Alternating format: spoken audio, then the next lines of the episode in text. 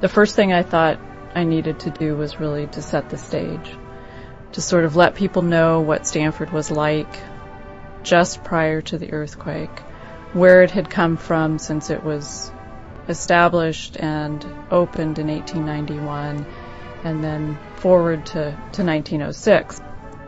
As one drove up Palm Drive on the day before the earthquake, on your right, you would see a magnificent Leland Stanford Jr. Museum with large wings, and at the time it was the largest privately owned museum building in the country.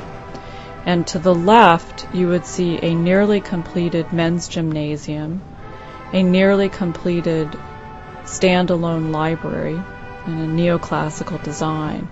And then directly in front of you at the at the front of the main quad was a large memorial arch which sort of loomed over the entrance to the main quadrangle and memorial court behind it.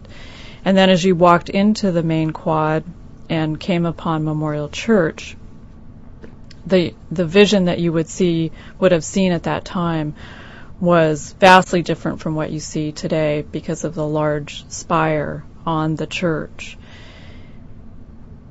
After the earthquake hit, there were there was major damage to the museum and many of the wings that had been built by Jane Stanford. The gym, men's gymnasium and the library were largely demolished. The memorial arch, as one faculty wife said, looked like it had had the top scraped off and it was in ruins and continued to keep dropping stones as the day went on. And the spire of Memorial Church had essentially fallen in and blown out the upper front wall of of the church and the mosaic wall of the church.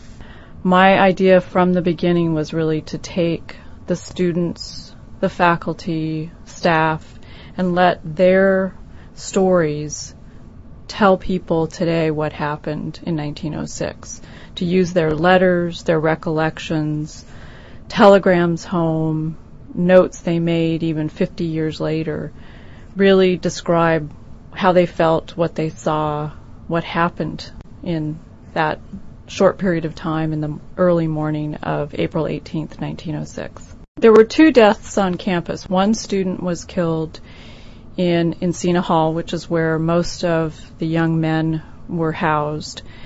The various chimneys on top of Encina Hall basically crashed through and carried the floors down to the basement.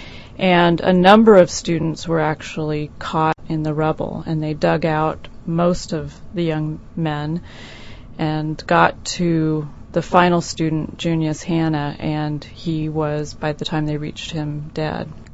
The staff member that was killed was manning the electric, the power station on campus, and had actually run out of the building, and then realizing that there was the the possibility of fire being started if there from the electrical equipment, went back in to turn the electricity off and was caught by the the snapped smokestack as it fell as he came out the second time and crushed to death. Students involved in the relief efforts in San Francisco were mainly f- focused in the area. They they sort of set up their shop at 25th and Guerrero Streets, and their headquarters for the Stan- many of the Stanford students was there, and they lab- labeled their uh, corner of the city as Camp Stanford. And the dean of the chapel at the time, um, Reverend Gardner, got wind that the students weren't eating very well. And so he packed up a camp stove, took it up to San Francisco, and proceeded to cook meals for the students. There was sort of this sense of thrill or this sense of of needing to go see what else had happened elsewhere on campus. And you sense that in some of the student letters as they hurriedly got dressed and then walked in groups around campus and sort of stood in front of these huge buildings, sort of in awe of what of what the earthquake had done to them. Um, and then there there are the faculty members and some students too, where they talk about how it was the most thrilling thing they'd ever gone through, and Um, William James just thought this was a fabulous, just wonderful experience, and some another faculty m- member wrote that you know if you got to go through an earthquake, boy, this was the one to, to to go through, and how exciting it was.